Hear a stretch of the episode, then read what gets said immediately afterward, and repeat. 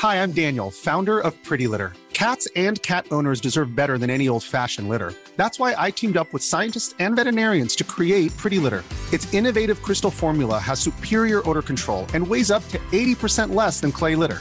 Pretty Litter even monitors health by changing colors to help detect early signs of potential illness. It's the world's smartest kitty litter. Go to pretty litter dot com and use code ACAST for twenty percent off your first order and a free cat toy. Terms and conditions apply. See site for details.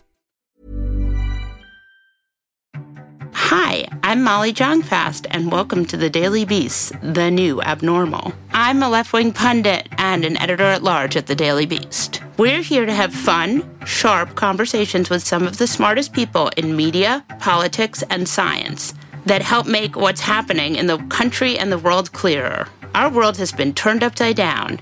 On The New Abnormal, we'll talk about the people who got us into this mess and figure out how to get ourselves out of it. And I'm producer Jesse Kennan. I'm here to make sure things don't go too far off the rails. Today we have an excellent show. Justin Wolfers, a professor at University of Michigan and a New York Times contributor, is going to talk to us about what is actually happening with the economy and kind of blow our minds when he gives us his take on what to really look at instead of what the news cycle keeps telling us to look at. But first, we're going to talk to Sarah Longwell, who's a, a, the C E O of Longwell Partners and the publisher of The Bulwark. Welcome to New Abnormal, Sarah Longwell. Hey, thanks for having me. It's great to be here. I'm very excited because I'm very depressed, and I'm hoping that you could make me feel better. This is what I do. On Wednesday, I think, oh, God, this is so awful. Everything is so terrible. But I know that my guests will make me feel better because that's their job on the podcast. That's so much pressure. And with the world as it is, I'm not not positive I can achieve that, but I will do my best. But really, you do do these focus groups. You are seeing Republican voters. What the fuck, man? So yeah, listen, I, I do focus groups. I've done hundreds at this point. I'll tell you why I started doing them. So when I, I'm a, I was a lifelong Republican, and when Donald Trump got the nomination and then he won an American election, as he did in twenty sixteen, I was confused. I was like, what is going on? I was so certain, first, that the Republican Party would not nominate a guy like Donald Trump. But of course, I, I understood that, okay, there's this massive field. There's a bunch of Republicans fragmenting the normal Republican vote. Trump, you know, is all alone in his burn it all down lane. He sneaks through, fluke of history. But then when he won the general election, I was like, I, I got to understand what's happening. My background was in communications. And so I did focus groups from time to time to understand people. And so I started to just, out of sheer curiosity, started doing these focus groups with people who had voted for Donald Trump to ask why. And, you know, I mean, there were the number one answer was, I didn't vote for Donald Trump. I voted against Hillary Clinton. And so it was the kind of negative polarity type thing that we've seen um, increasing in our politics. But I, I continued with them. And over time, what I saw was that Republican voters were changing. Um, that Trump, you know, that Trump sort of got in, you know, he was he he found a niche in the party because there was an existing kind of uh, demand for somebody like him and a kind of rot, I would call it, a populist nationalist streak that's always been there. But then over time, right, like people get more and more desensitized to Trump, and you could hear them starting to rationalize more and more the crazy things he did, and to the point now where a lot of people who I think even four years ago would have said, well, look, I, I don't like him. You know, now they would say, no, we need somebody like him. We need somebody to be strong. And when you say W T F, like what's happening here, the more I talk to people, the more it's become clear that there's this, this what I call the Republican triangle of doom. And it's the symbiotic and toxic relationship between Republican voters, right-wing infotainment media, and the politicians. So politicians, voters, media, and they're just in a feedback loop with each other that that creates literally an alternate reality. Like, I think that people have a difficult time understanding what's going on with the Republican Party because they're like, well, how did people believe this? Wait, seventy percent think that the election was stolen? That's a lot of Republicans. How can it be like that? And I'm telling you, it's because there's just a whole ecosystem in which people exist that creates kind of a different reality. Okay, I get that. And I've like gone to C PAC, been sent by your organization, in fact. You know, so I've seen that there are people for whom conservative media is the only media, and they live in a completely isolated bubble. Let's just get back into this idea for a second. Who leads this? Is it the conservative media? Is it the voters? It doesn't strike me. It feels like the politicians, these Republican politicians, are sort of just trying to catch up. Yeah. I mean, they can be a lagging indicator, right? The great example that's really easy for people to follow is in the insurrection, right? And the another one would be when the Access Hollywood tape came out. Both of these follow the exact same pattern. This thing happens, and the politicians express disbelief, outrage. I mean, if you remember during the insurrection, that's when Lindsey Graham said, I've had enough, I'm out. Mike Gallagher, congressman from Wisconsin, is on T V that whole day, just out of his mind, just, you know, rip shit. Like, this is crazy and terrible and all these things. Kevin McCarthy condemns it. Nikki Haley goes on record with The Atlantic about, this is it, you know, you've got to bail at this moment. And then what you see is that right-wing media, I'm not sure which in the chicken or the egg here. That's why I have to call it sort of a toxic triangle. And there's a reason that the politicians come in. I'll, I'll explain it. But so there's this chicken or egg thing, which either both the voters, there's a base level of voters who say, wait, no, the election was stolen. These people are defending democracy. And I'm on their side. And there's a media, right, ecosystem that's there for that, that is willing to like engage and express that outrage with them. And pretty soon there's like a real chatter. And then so then Republican politicians think, oh, no, the fever didn't break. Oh, no, they're on Trump's side. Oh, I better reposition. I better recalibrate.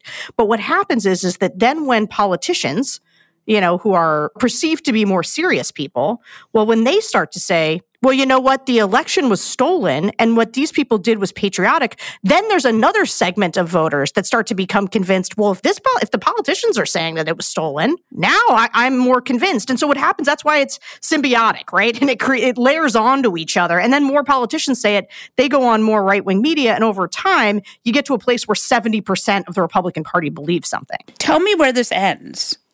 Where does it end? I don't know. I can tell you where we're going. I think that Donald Trump is more likely, in my mind, to be the twenty twenty-four nominee than Joe Biden is to be the twenty twenty-four nominee for the Democrats.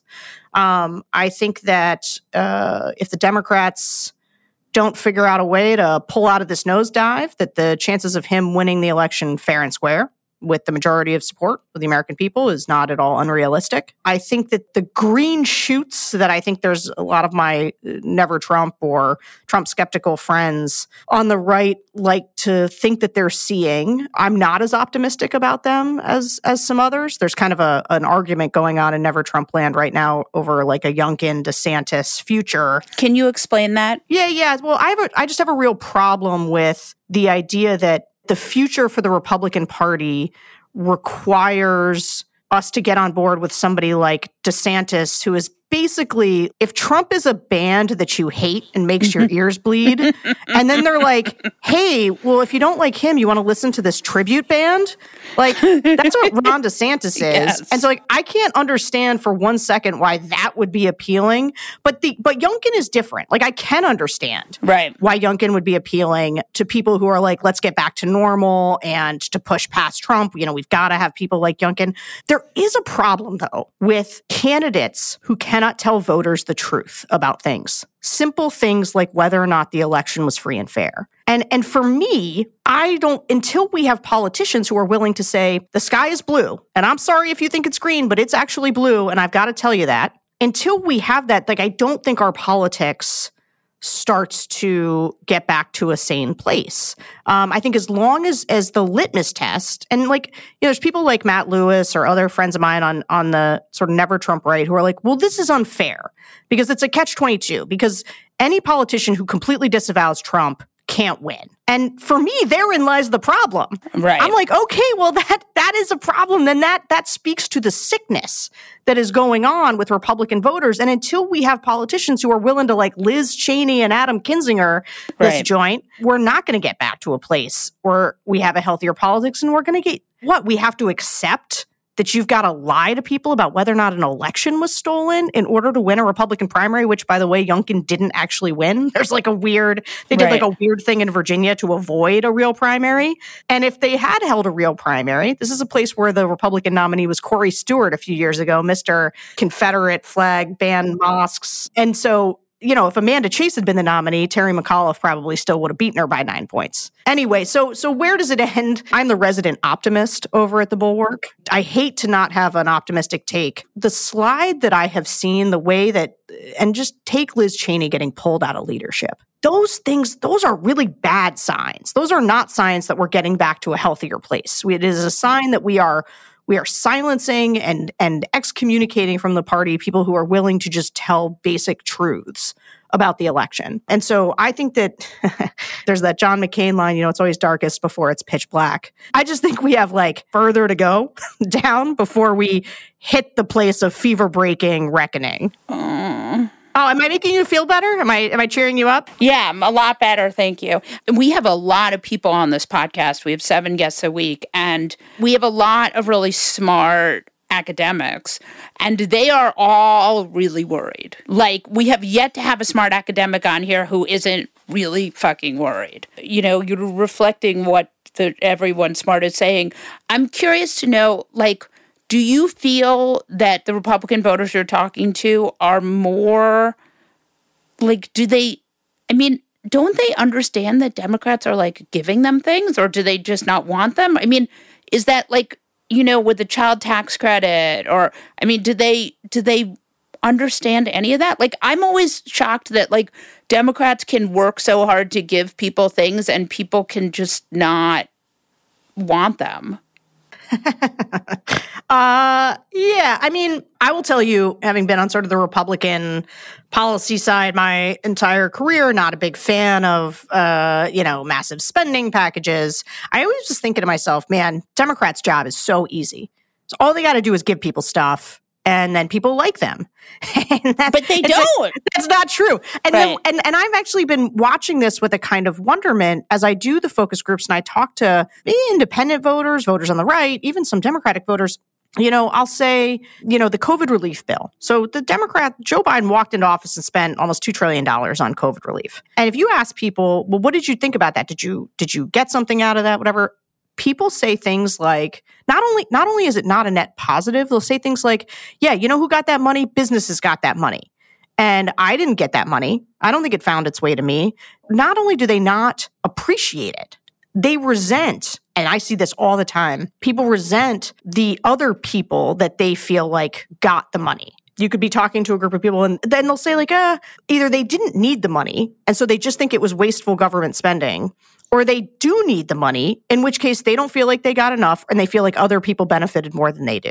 I am deeply suspicious of the theory that giving people stuff... Now, you know, if you believe that this is how you materially improve people's lives, and even if they don't reward you for it politically, it's still the right thing to do. Like, okay, that's a theory. But if you think they're going to reward you for it politically, I think that is not as much the case, especially when there are cross-cutting issues. I just think culture trumps policy all the time.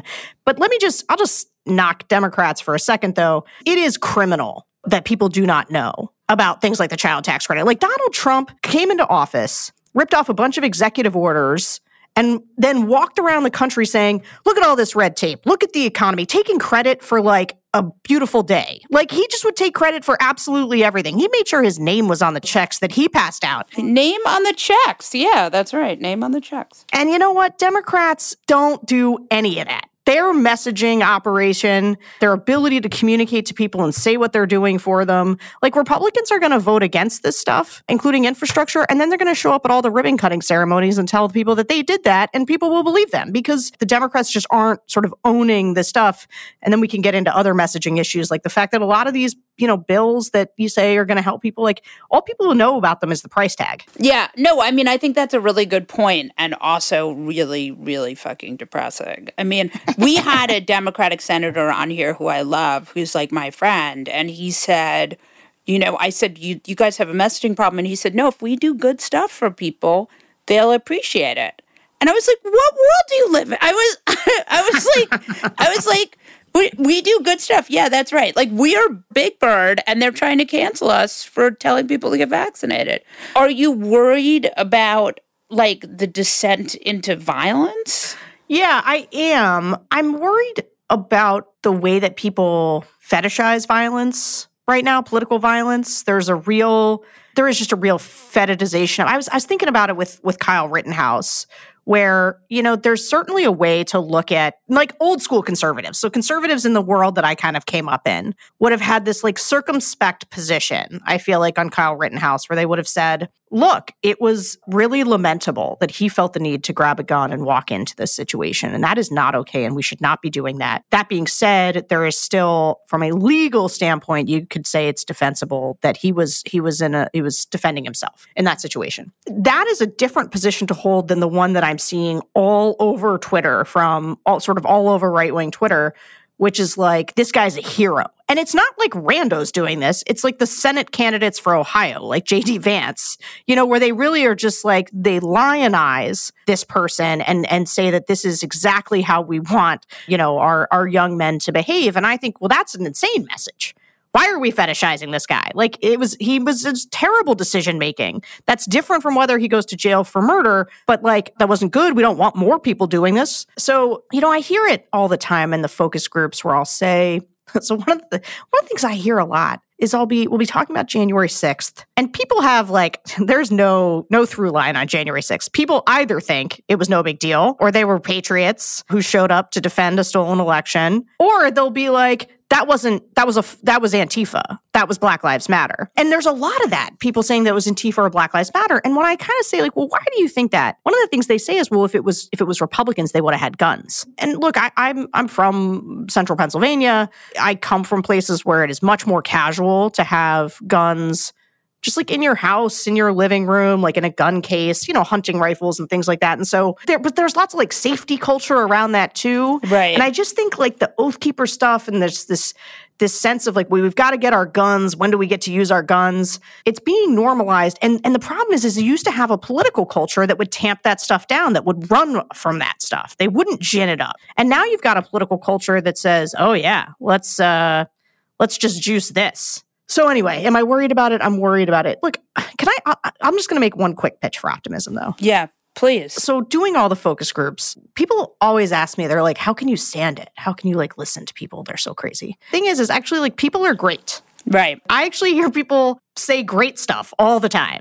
And they are often, like, wonderful neighbors and good parents, and they, you know, teach special education at their local school, or they're involved in their church. And so now that doesn't mean that they're being good citizens right now. I think that there's, look, there's light and dark in all people, and there, you can you can animate people's worst impulses, or you can animate their best impulses. And right now, the Republican Party has found a winning formula in animating their worst impulses. And as so has right-wing media. But I'm just sort of convinced that there's enough, like, good infrastructure in people, not to, no pun intended, that if somebody could figure out how to lead in an optimistic, like, look, I'm not, like, going to sit around and lament Joe Biden, but I do think that part of what I was excited about for Joe Biden, I ran a whole campaign, Republican voters against Trump, and, you know, found all these Republicans who wanted to support Biden and made testimonials out of them, and or they they made testimonials and we amplified them. His uniting the country stuff, like, I really wanted to see that. I really wanted to see somebody come in and try to speak to our greatest aspirations and the things that unite us. And it can sound cheesy, and maybe we're all really cynical, but I still believe that that stuff matters, and that you have to just talk to people and relentlessly, like, you have to provide an optimistic vision, right? Like, you yeah. saying you're depressed and me saying I don't have that much good news to offer. Like, we're in a bit of a slough of despond as a right. country, right? right? We're just right, in right. a dark place. There's a ripe opportunity for somebody to come in and, like, remind us what's great about America and speak to the goodness in all of these people and give an aspirational pitch. And it's not happening yet. Right, but there is a place for it. And I think that's a really good point. And optimism can win. And I think, like, we should just take that with us so we don't kill ourselves when it gets dark at four o'clock in three hours. Thank you so much, Sarah. That was great. That's it? Yep, that's it. Please come back soon.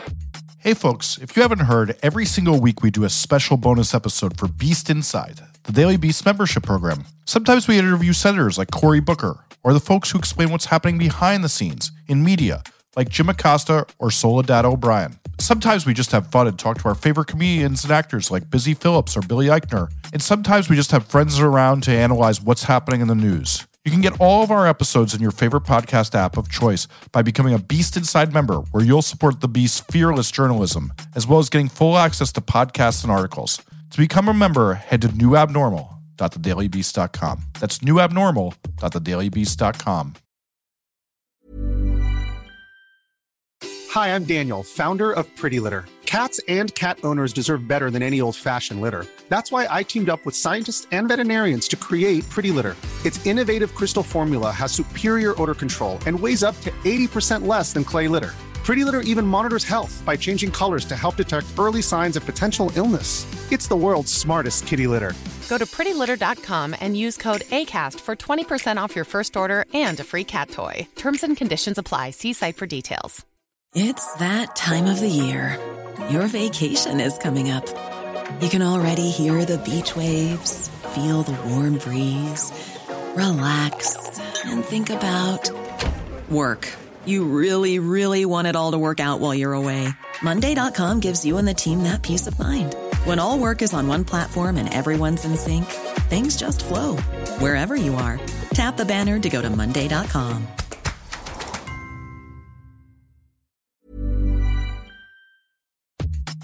This show is sponsored by BetterHelp. You know, there's something I've really been needing to get off of my chest lately, which is that everyone and their mother should listen to the Andre three thousand album because it lifts my spirits on a regular basis, one thousand percent. We all carry around different problems, big and small, and let's be honest, when we keep them bottled up, it can start to affect us negatively. That's where therapy comes in. It's like this safe space where you can unload all those burdens and start figuring out how how to work through whatever's weighing you down. Therapy can make a difference. I know this from firsthand experience, and it's not just for those who've experienced major trauma. It's for anyone who wants to improve their mental well-being. Therapy can help you learn coping skills. It can teach you how to set better boundaries, and it can make you be a better version of yourself. If you're considering therapy, why not give BetterHelp a try? It's entirely online, which means it's convenient, flexible, and fits into your schedule seamlessly. Plus, getting started is as easy as filling out a brief questionnaire to get matched with a licensed therapist. And the best part? You can switch therapists anytime at no additional charge. So why wait? Take that first step towards a happier, healthier you with BetterHelp. Get it off your chest with BetterHelp. Visit betterhelp.com slash the new abnormal today to get ten percent off your first month. That's BetterHelp, H E L P, dot com slash the new abnormal. Justin Wolfers is a professor at University of Michigan and the Gerald R. Ford School of Public Policy, as well as a contributor to the New York Times. Welcome to the new abnormal, Justin. Yeah, thank you. We have been trying to get you for a long time, so this is really fun for us. And also, I've read a number of articles, and, and you know, I, I like to think of myself as someone who sort of understands the economy a little bit. What is going on? You know, the economy, like all of us, has been through a pretty traumatic past couple of years, which requires some pretty extraordinary adjustments. And just like each of us in our own homes has done the best we can and made adjustments where we can, there's a few parts of our lives that just haven't been quite as smooth. And that's sort of the macroeconomic story. So the thing I want to talk to you about is, the first thing I think we have to talk about is inflation. Inflation is the thing that's making people feel the economy is bad, but it doesn't necessarily mean the economy is bad. Inflation is sort of complicated, actually. So, you know, if inflation's five percent, but your wages are going up at five percent to compensate, then everyone would feel okay. The problem is it's all a little bit more stop-start than that. So at the moment, prices are moving a little bit ahead.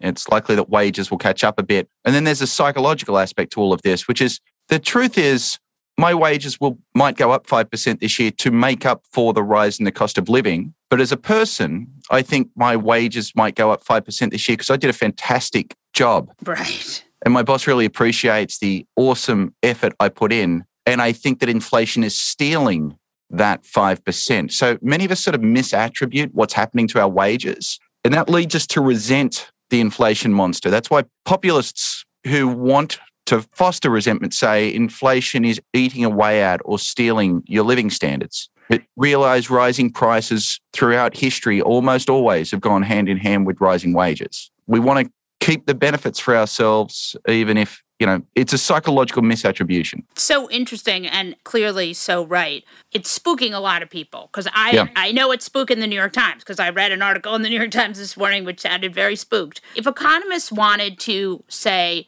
like, inflation is at six percent, we want to lower it right now, what could they do? The classical answer to that from a non-pandemic economy would be if you raise interest rates, choke off the economic recovery, then people feel poorer to the extent that inflation is too many people, people trying to buy more goods than are available, and that putting pri- pressure on prices.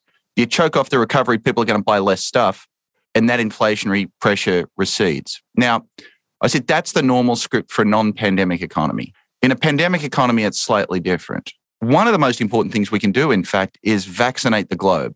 When people talk about inflation, you hear wonks will talk about supply chain pressures, and no one's ever very clear what that means. But one part of that is quite literally chip manufacturing factories in Asia and all sorts of manufacturing in lower income countries. They get a couple of COVID cases and they just shut down for a month. Right. And that creates all sorts of ripples. So a couple of workers come in with COVID, they shut down the factory to keep everyone safe. All of a sudden, there are fewer computer chips. Computer chips are required for automobiles. There are fewer automobiles available for sale, but lots of Americans have lots of spending power right now. Lots of demand pushes prices up. And the important thing to realize there is the supply chain pressure there was coming from the pandemic in the rest of the world. Right. The other thing is actually the pandemic in the United States is a big deal. One of the things that's happened is the pandemic has reduced the extent of in-person interactions. Instead of going to the gym, you work out at home. Instead of going to the office, you work from home. Instead of going out for a, a meal, you cook at home. That's caused a massive shift from the U S economy is traditionally a service-based economy, but people, services are in person. People are buying fewer services today than before the pandemic, but they're buying more goods than at any time in American history. And so when I said the economy's adjusting, it's really hard to all of a sudden make a whole lot more goods. And it's really hard to get them all trucked and out to different stores. Um, this is an incredibly sharp increase in demand for one sector of the economy with an incredibly sharp decrease in demand for the other sector. Now, if we could make in-person interactions safer, and thank goodness the vaccine is doing that, and um, the new therapeutics, I think, give us even more cause for optimism, then maybe we revert back to earlier spending patterns where we spend a lot more on services and not as much on goods. And so the current imbalances that are driving inflation will just dissipate. Oh, okay. Interesting. That's the sense in which, you know, a pandemic economy and pandemic inflation is just very different than what we're used to thinking about. Some of this is this idea that if you turn on the economy, you're going to have, after having turned it off, you're going to have inflation. So there's two parts to that, though. One is overall, if people are spending a whole ton of money, that creates inflation. That's correct. And that's the standard way of thinking about it. But the other thing is we turned off the economy, but we turned on different sectors at different rates.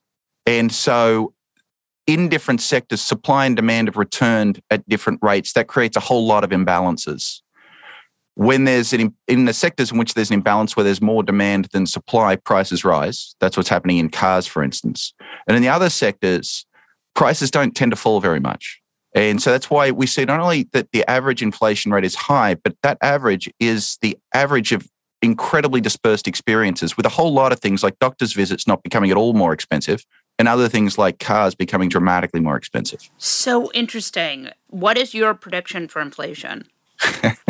Sorry, just to put you on the spot. Yeah, no. I, so that's not something I, you know, I, I don't churn out precise numbers to the second decimal place for a living. Right. I think in two years' time, we will look back on the present discussion and say, boy, that was a lot, much ado about nothing. Yeah, well, that was really what I wanted to know. So then the other question is, and I feel like this is something, this is like a good Biden thing. We're not seeing any, I mean, it's this is something that seems like an enormous paradigm shift, and I'm not seeing a lot of media on it, which is this global minimum tax. Can you explain it to our listeners? Yeah. By the way, we have something fairly similar in the U S, which is competition across states. But basically, you know, there's a lot of countries in the world. Each of them would like as much production, factories, jobs to be located in their countries. So you call a big company and you say, hey, if you come and locate here, we'll give you a special deal. That's how the competition works between U S states. If you remember, Amazon held a contest where they invited different cities and states to make them the best possible deal to locate their headquarters there. The same thing works around the globe. And so countries like Ireland, for instance, have very, very preferential tax arrangements. And so what you get is a race to the bottom, which is if countries that compete with us start to lower the tax rates that they offer company, that they charge companies, then in order to keep companies onshore, we have to match them. And then corporate tax rates get competed down. And the only winners at the end of the day are corporations that are paying less tax. And so the idea is, hey, this is a race to the bottom. Can we just all agree to stop? That's basically the idea. And the difficulty in any international agreement is how you get enforcement. And so the whole thing appears to be working pretty successfully, the process moving forward. And whether the agreement incorporates an enormous share of global G D P, it hasn't got every country in the world, but it's got most places where a company would want to locate. Um, and so that hopefully that ends that race to the bottom. Do you think it'll work? Uh, think and hope. You want me to just distinguish between the two? No, I, I get where you're going with this. Look, I think on the inflation front, one thing is just to understand the state of the current headlines. The headlines are saying things like the highest inflation rate in thirty years. Well, that's true, but it's entirely uninteresting because that thirty years has been a period of unbelievably low and stable inflation. So it's a headline without a lot of substance. The second thing is I would just urge your listeners to, next time you hear a story about what's going on in inflation, I've seen this happen a lot. Um, I did a Fox News hit the other day and they began with a dramatic, you know, meat prices are up an enormous percent and heating oil is up fifty-four percent and blah, blah, blah. Anytime anyone, if what you want to do is understand the general cost of living, anytime anyone starts talking about individual prices, it's because they're trying to bullshit you. Because if you want to measure what's happening to the average level of prices or the total cost of living, that's what the inflation rate tells you. So the average cost of living over the past year, it's risen by six point two percent. Don't come back and tell me that meat rose at a faster rate than that, because then I could respond with a whole bunch of other things that didn't rise at a faster rate than that. So what's six point two percent? It's enough to be of interest, but it is by no means extraordinary in an historical context. And more to the point, there are good reasons to think that this might fade out over the next couple of years, suggesting we're going to get back to the world that most of us are used to from the previous thirty years, which is barely noticing price rises. That's really so interesting and also really important. I think I think there's a lot of post-pandemic anxiety. The other thing is there's entrenched interests. So it's not just that Republicans want to make Biden look bad, although there is certainly that going on. There are crypto bros for whom, if they could make the case that the value of the American dollar is falling apart, then the value of their personal portfolios is going to rise enormously. Oh, that's really interesting. Yeah. And it's not that surprising that, you know, the first person to use the word hyperinflation was Jack Dorsey, who also is deep in crypto. You know, there are people who stand to make a lot of money or political capital from making you feel enormous fear at the moment. Why is crypto counterintuitive to inflation? Literally the real hope of the crypto bros is inflation moves from the current rate of six percent to hyperinflation. A standard definition of hyperinflation is when prices are rising at an annual rate of, you know, they're more than doubling every year. If that's the case, then holding U S dollars is a real pain in the ass because you need to go and spend them while they're still worth something. And so what we've seen in countries like Venezuela, real inflation, very, very high levels of inflation. In some cases, you know, a million percent inflation rates in Venezuela. Inflation comes to dominate your life. And so what you want to do then, and the problem with inflation is holding, if it were in the U S, U S dollars means you're holding an asset that's becoming worth less minute by minute. And you need to get rid of it very, very quickly. Right. If that were the case, what I would want is a currency that was not becoming worth less minute by minute, which would be any other currency, of which Bitcoin or any of the other coins would be one. Their hope is that if, in fact, you know, Venezuela has effectively abandoned the local currency.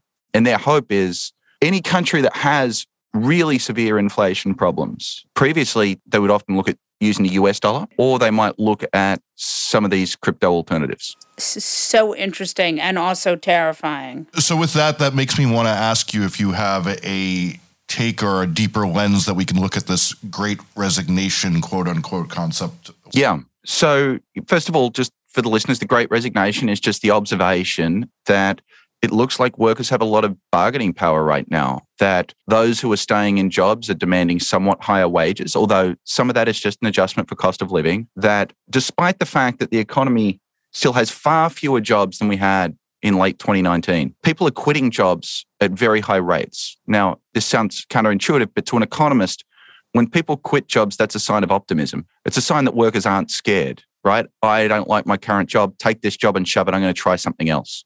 And so a range of indicators seems to suggest that workers just aren't scared. Now, one way of thinking about what's going on, and I, I see quite a lot of commentary about this, is, well, we've all had a tough few years, and so we're thinking about what really matters, and dealing with obnoxious customers who won't wear masks and will yell at me is not what I want to do with my life. There may be some truth to that, but I think that it comes back to, in fact, the pandemic recession is different than a normal recession. So I don't know if you remember the two thousand eight, two thousand nine recession, the financial crisis, but it was terrifying. The economy was falling apart around us. And more to the point, none of us knew when or how or if it was ever going to get better. So if you lost your job, you were terrified. If you lost your job and you got any other job offer, you were going to take it because you couldn't see any other way forward. Now, this recession is thoroughly different, which is the plan from the beginning was, we're just going to shut down the economy for a bit, then restart the engine and everyone gets back to work. The economy in twenty nineteen was in pretty good shape, actually. So if people expected that the economy would bounce back to three point four percent unemployment, which is historically very low,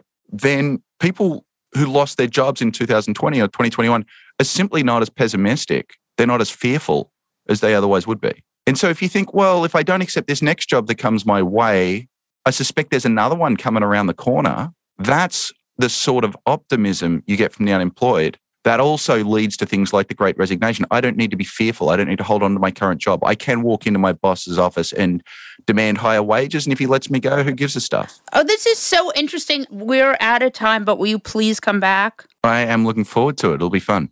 Great. Thanks. What's crazier than QAnon? More outlandish than Pizzagate? And scarier than a Mexican getaway with Ted Cruz? The answer is what the American right wing has planned next. Be one of the first to listen to Fever Dreams, the new podcast from The Daily Beast tracking the conspiracy slingers, orange acolytes, and straight-up grifters pushing to retake power. Every Wednesday, hosts Swin Subasang and Will Sommer check in on the movement of the radical right. Head to thedailybeast.com slash podcasts or your favorite podcast player to catch the first episode and get subscribed.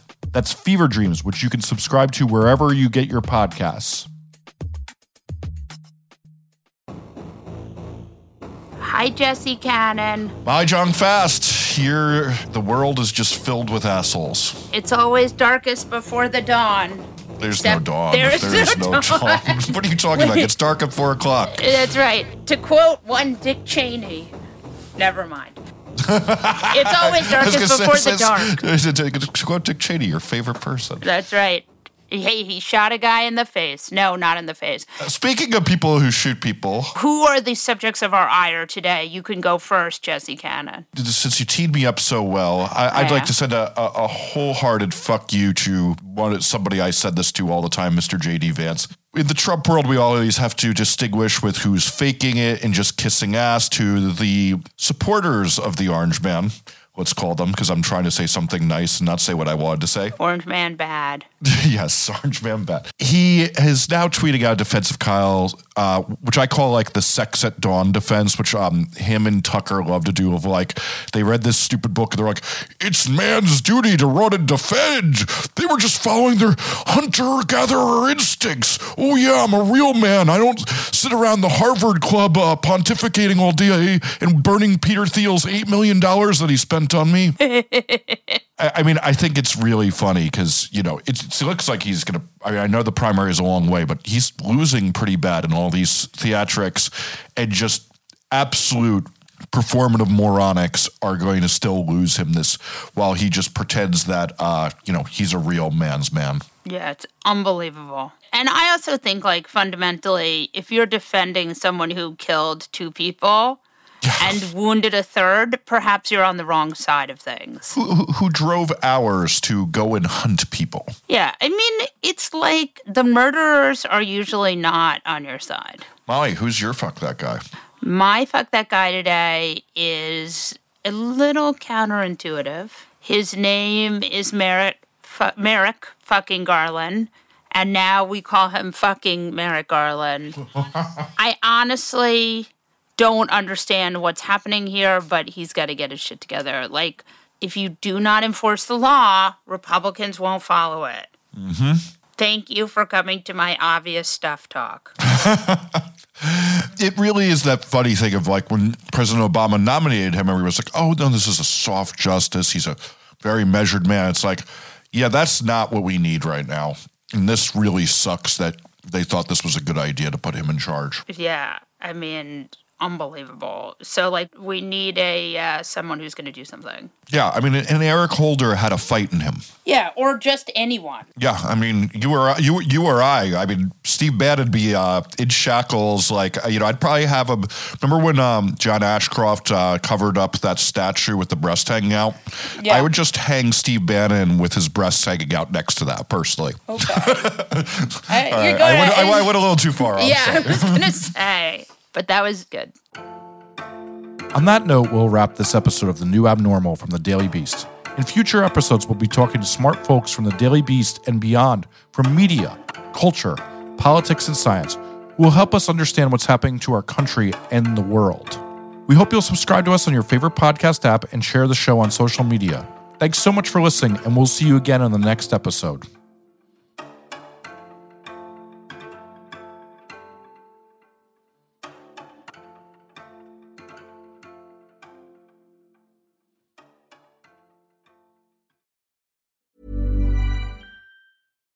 Hi, I'm Daniel, founder of Pretty Litter. Cats and cat owners deserve better than any old-fashioned litter. That's why I teamed up with scientists and veterinarians to create Pretty Litter. Its innovative crystal formula has superior odor control and weighs up to eighty percent less than clay litter. Pretty Litter even monitors health by changing colors to help detect early signs of potential illness. It's the world's smartest kitty litter. Go to pretty litter dot com and use code ACAST for twenty percent off your first order and a free cat toy. Terms and conditions apply. See site for details.